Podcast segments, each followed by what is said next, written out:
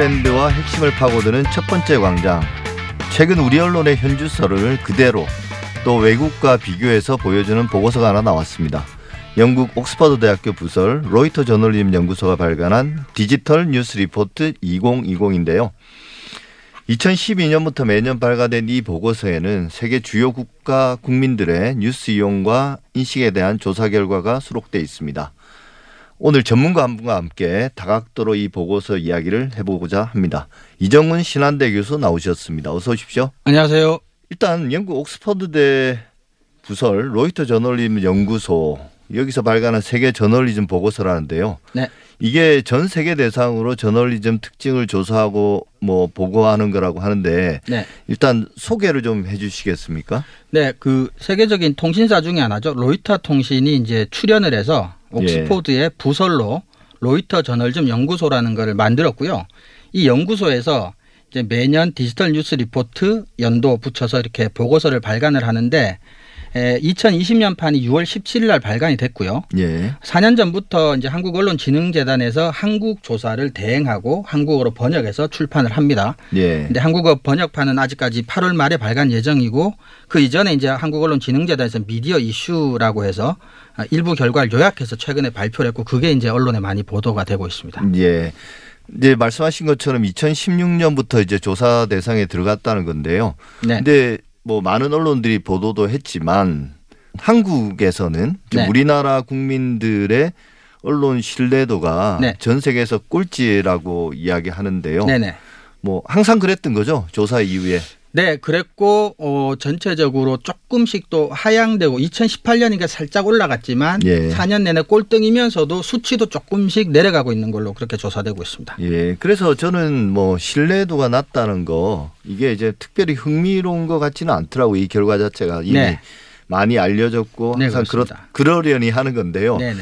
좀 눈길을 끄는 건 이번 조사에서 나와 같은 관점의 뉴스를 선호하는 그러니까 그렇죠. 이제 편향적 뉴스 이용이라고 하죠 보통 그 네네. 비중이 44%로 40개 조사 대상국 중에 4위더라고요. 네네. 네. 그러니까 뭐 터키, 멕시코, 필리핀 이게 뭐 이런 나라들이 언론의 관점에서 볼 때 그렇게 이 언론이 자유로운 나라거나 저널리즘이 발달한 나라는 아니잖아요. 상대적으로 아니라고 예, 볼수 예. 네. 근데 이런 확증 편향에 따라서 뉴스를 편향적으로 이용한다. 이 비율이 상당히 높고요. 네. 근데 그 전제가 제가 생각할 때는 뉴스 자체가 편향됐다는 거 아닙니까? 그러면. 네네 그렇죠. 근데 이제 언론이 신뢰받으려면 정확하고 공정해야 되는 건데 네. 사실 정파성과 정확성, 공정성이 이제 상충하는 것이긴 합니다. 네. 근데 이제 이런 관계를 정확히 어떻게 파악해야 될까요? 이 정확성과 객관성, 공정성 그리고 정파성 문제. 뉴스나 언론사가 정파적이라는 것은 그 자체로 문제가 되는 건 아닙니다. 근데 그 정파성이 어떻게 관철되거나 어떻게 유지되느냐 문제인데 예. 어, 제가 보기에는 우리나라 언론이 정파적인 것은 그 자체로 문제라기보다는 정파성을 유지하는 방식이나 그것을 관철시키는 방식이 사실을 희생시키면서 관철되기 때문에 에, 다시 말해서 전통적인 미디어에서 드러나는 어떤 사실이 그냥 유튜브나 페이스북에서 얻을 수 있는 사실보다 특별히 질적으로 양적으로 낮지도 않은데 예. 정파적이다. 그러면 시민들이 느끼기에는 전통적인 뉴스 미디어와 어, 유튜브와 페이스북 사이에 별 차별성을 느끼지 못한다. 그런 상태에서 어차피 객관적이고 사실에 기반한 뉴스를 건조하게 전해주는 이런 뉴스 매체가 사실상 부재하는 상황에서 그렇다면 내 입맛에라도 맞는 뉴스를 찾아보겠다. 뭐 이런 식의 결정들이 지금 드러나고 있는 게 아닌가 그렇게 분석이 되고 있습니다. 예, 사실 뭐 언론의 정파성이 이렇게 반드시 비난받아야 될 거라고 저도 생각하지는 않는데 어 사실 정치적 입장이나 관점이 명확해야 비판도 잘할 수 있고 대안 제시도 할 수 있지 않겠습니까? 맞습니다. 근데 이제 말씀하신 것처럼 이게 정확성이나 공정성을 네. 희생하면서 정파성을 추구하는 게 문제라고 하는데 그래도 이제 전 세계적으로 인정받는 그런 유력한 언론들 뭐 뉴욕 타임스라든지 워싱턴 포스트 뭐 슈피겔 그다음에 이제 뭐 데일리 텔레그라프 뭐 가디안 네. 이런 이런 언론들은 그 두 가지 목표 어찌 보면 상충되는 네. 정파성과 어 공정성 이 문제를 그래도 잘 이 조화롭게 어 해낸다는 거죠. 네네. 근데 우리 언론이 안 되는 이유는 뭡니까? 제가 생각하기에는 역사적인 과정에서 하나 찾아볼 수 원인을 찾아볼 수가 있는 게 하나 있을 것 같고요. 그다음에 언론사 내적인 역량에서도 원인을 한번 찾아볼 수 있을 것 같은데 예. 그잘 아시다시피 우리나라가 이제 미군정 이전에 이제 조선 총독부, 미군정, 박정희 정권 이렇게 역사적으로 언론이 근대 언론으로서 성격을 이제 굳혀가고 어떤 관행들을 발전시켜 가는 과정이 언론에게 결코 우호적인 이제 정치 권력 상황이 아니었고 그들은 오히려 이제 언론을 많이 탄압해 온 이제 그런 과정에서 정치적인 의견과 사실을 분리해서 취재하고 보도하는 기회들을 갖지 못했다라고 하는 이제 언론사 외적인 원인이 하나 있을 수 있을 것 같고요. 두 번째는 이제 언론 내부적인 원인도 있는 것 같아요. 그러니까 언론이 스스로가 이제 디지털 시대가 되고 흔히 말하는 post truth 시대가 됐을 때 이제 언론들이 어떤 사업적인 위기나 정치적인 영향력이 축소되는 과정에서 그것을 돌파하려고 하고 선택한 해결책 자체가 페이스북이나 유튜브와 속보 경쟁을 하는 방식으로 돌파하겠다고 선언을 하고 그렇게 이제 몰두를 해온 거죠. 그런 와중에서 그 이후에 언론 자유가 확보가 되고 정치 권력이 언론에게 부당한 탄압은 하지 않는 상황에서도 사실과 의견을 분리해서 취재할 수 있는 역량을 키우고 취재보도 관행 중에 잘못된 걸 개선하는 노력들을 이제 내부적으로 잘 해오지 못한 거죠.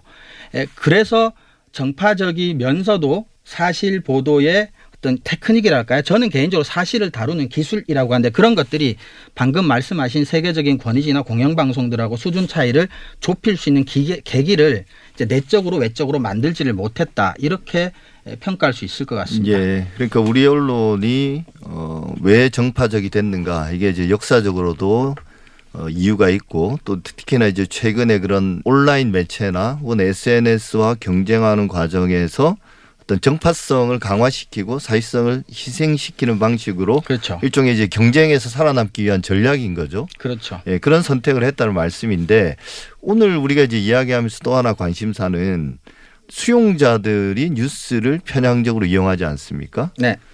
이게 이제 언론의 편향성. 수용자들이 그렇기 때문에 수용자들을 만족시키기 위해서 우리가 편향될 수밖에 없다. 이런 주장도 가능하고요. 네. 또 하나는 언론이 편향적이다 보니까 수용자들도 점점 더 편향적으로 되어 간다. 그렇죠. 이게 닭이 먼저냐 달걀이 먼저냐의 문제 같기도 한데 네. 어, 역사적으로 볼 때 분석해 볼때 네. 이정훈 교수는 어떻게 진단하십니까? 어, 저는 그 시민들이 편향적이지 않다고 말할 수는 없을 것 같습니다. 현재 상황에서. 예. 그럼에도 불구하고 시민들이 편향적이어서 언론이 편향적이다라고 진단하는 것은 정확하지도 않고 윤리적으로 무책임하기도 한 진단이라고 보는데요. 예. 왜냐하면 우리가 이제 흔히 보수 언론에서 어, 흔히 이제 제기하는 소위 말하는 문파라는 사람들이 우리 5천만 인구에서 몇 퍼센트나 되겠습니까? 사실은 극단적인 보수나 극단적인 진보가 언론 시장에서 차지하는 비중이 사실은 그렇게까지 많지는 않습니다. 그리고 두 번째는 김대중 정부 이전에 전두환 정권이 들어서면서 언론 통폐합을 통해서 사실은 입맛에 맞는 언론사와 언론인들을 남기고 나머지를 이제 쳐내는 과정을 겪었고 살아남은 언론인들에게 전두환 정부부터는 이제 정치권으로 많이 끌어들여서 정치로 많이 활용을 해요. 그러니까 기자 입장에서는 정치권의 진출이었고요. 그게 이제 김영삼 정부 때 정점을 찍는데 김영삼 정부 말기와 김대중 정부 초기가 이제 뭐가 있었냐면 IMF 사태라는 게 있었고 최초로 이제 진보적인 정권이 들어서서 우리가 흔히 이제 세무조사 같은 걸 했었죠. 예. 그래서 저는 언론이 요 역사적인 국면을 넘어서는 과정에서 어떤 자의적으로 저는 어떤 정파적인 집단과 운명 공동체 선택을 했다 이렇게 봅니다 사실은 그래서 최근에 시민들이 과거보다 극단적으로 의견이 갈리긴 갈리고 난 다음에 언론이 정파적이기를 선택한 게 아니라 우리나라 시민들이 그렇게까지 의견이 대립되고 갈리기 이전에 이미 언론 스스로가 정파적이기를 선택한 걸 결과기 때문에 시민들로부터 그 원인을 찾는 것은 조금 단견인 것 같고요. 예. 하나만 더 말씀드리면 상대적으로 중립적인 언론을 선호하는 나라들은 대부분 건조하고 객관적으로 사실을 충실히 보도하는 공영방송이 굉장히 발달한 나라들입니다. 영국, 일본, 독일.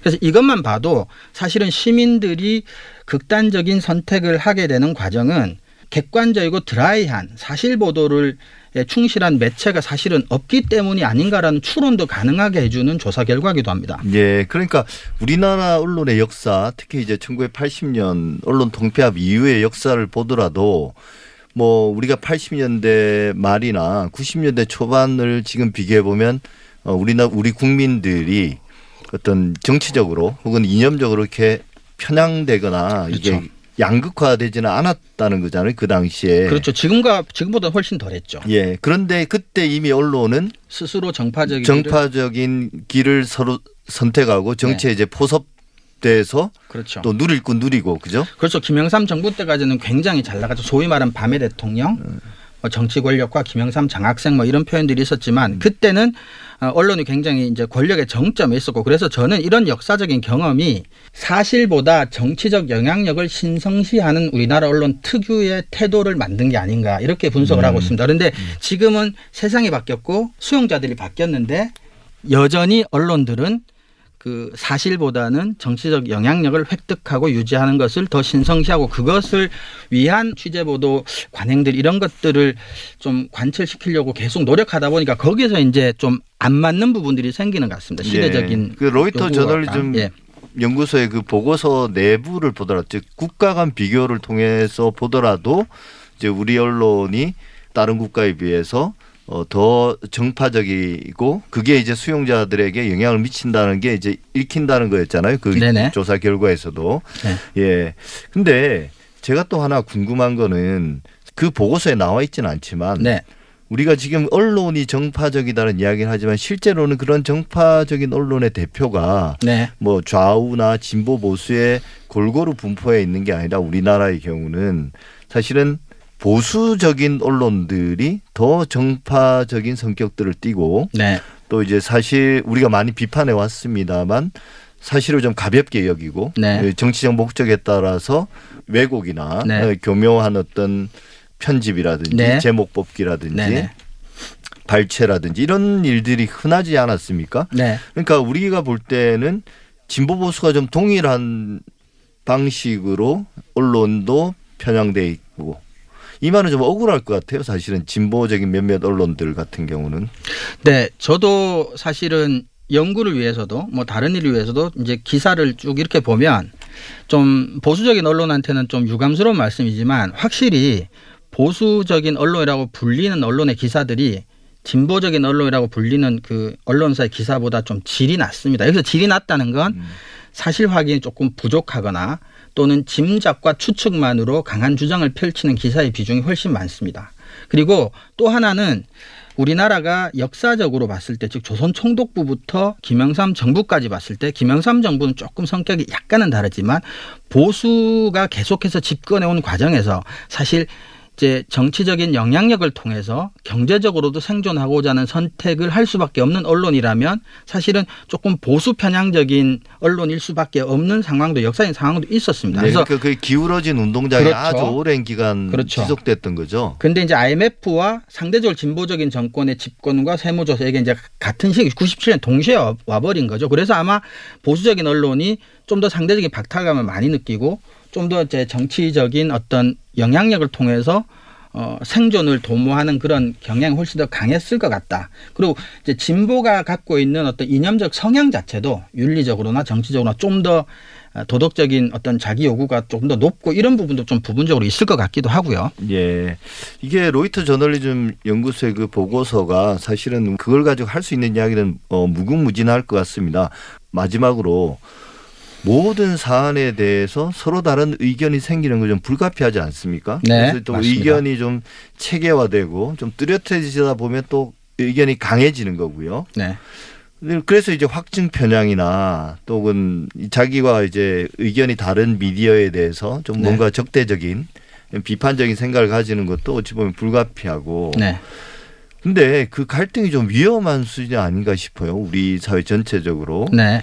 이러다가 정말 어떤 사회적 공론장이 붕괴하는 게 아닌가 이런 음. 위기의식도 사람들이 많이 느끼는 것 같은데요. 이게 어 언론만의 문제도 아니고 언론에게만 그렇죠. 책임을 따질 수 있는 문제는 아닌 것 같아요. 그래도 네. 우리가 지금 이야기해서 언론의 신뢰도와 정파성 문제에만 좀 어, 한정해서 네.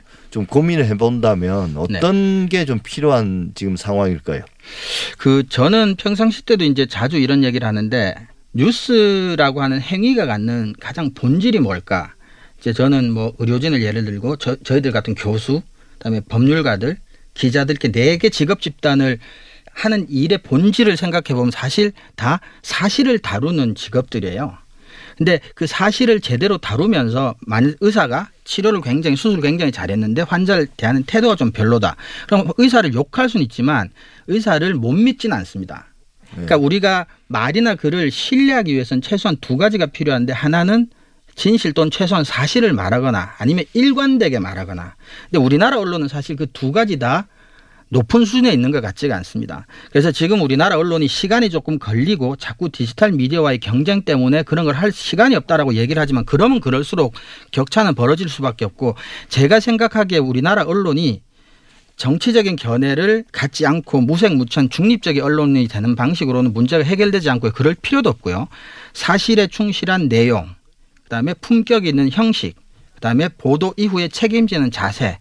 요 세 가지가 시간이 걸리더라도 반드시 언론이 갖추고 노력해야 될 자세. 그걸 통해서 나와 생각은 다르지만 반박할 수는 없는 근거와 사실에 기반한 뉴스다라는 인상을 끊임없이 줄 수 있어야 시간이 걸리더라도 마음에는 안 들지만 믿을 수는 있는 언론 뭐 이런 정도의 평가를 받을 수 있지 않을까 조금 원론적인 얘기지만 그렇게 생각이 듭니다. 예, 이 교수님 근데 그런 쪽으로 가고 있는 것 같습니까? 어 불행히도 그런 것 같지는 않습니다. 그래서 좀 안타까운데요.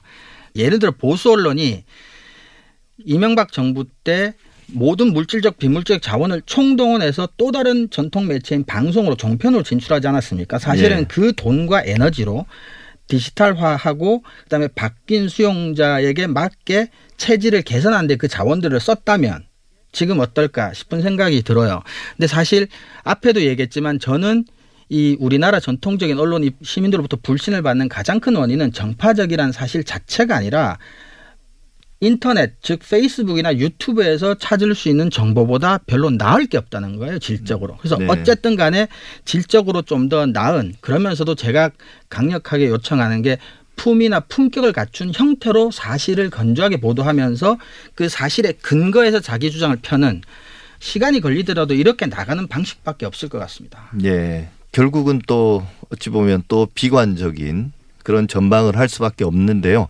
그래도 이런 비평들이나 비판 쌓이면 쌓일수록 조금씩 나아지는 게 있을 거라고 저는 믿습니다. 네, 그게 일부- 없으면 이런 네. 이야기 할 필요가 없잖아요. 그렇죠. 예. 일부 언론들의 보도를 보면 또 꽤 괜찮은 보도들도 사실은 많아요. 근데 예. 그게 우리가 이제 언론 비평한 입장에서 언론이란 주어를 자꾸 사용하다 보니까 이제 다 이게 싸잡아 이야기하는 것 같이 이제 돼서 말하는 저도 조금 죄송하고 좀 그런 마음은 있긴 하지만 그래도 일부 언론들에서 이제 이런 것들이 조금씩은 이제 실천되고 있고 조금 더 기다리고 어, 차분하게 아, 이렇게 좀 긴 호흡으로 사실은 좀 돌파할 필요가 있는 사안이라고 생각합니다. 예. 지금까지 이정훈 신한대 교수였습니다. 오늘 말씀 감사합니다. 네, 감사합니다.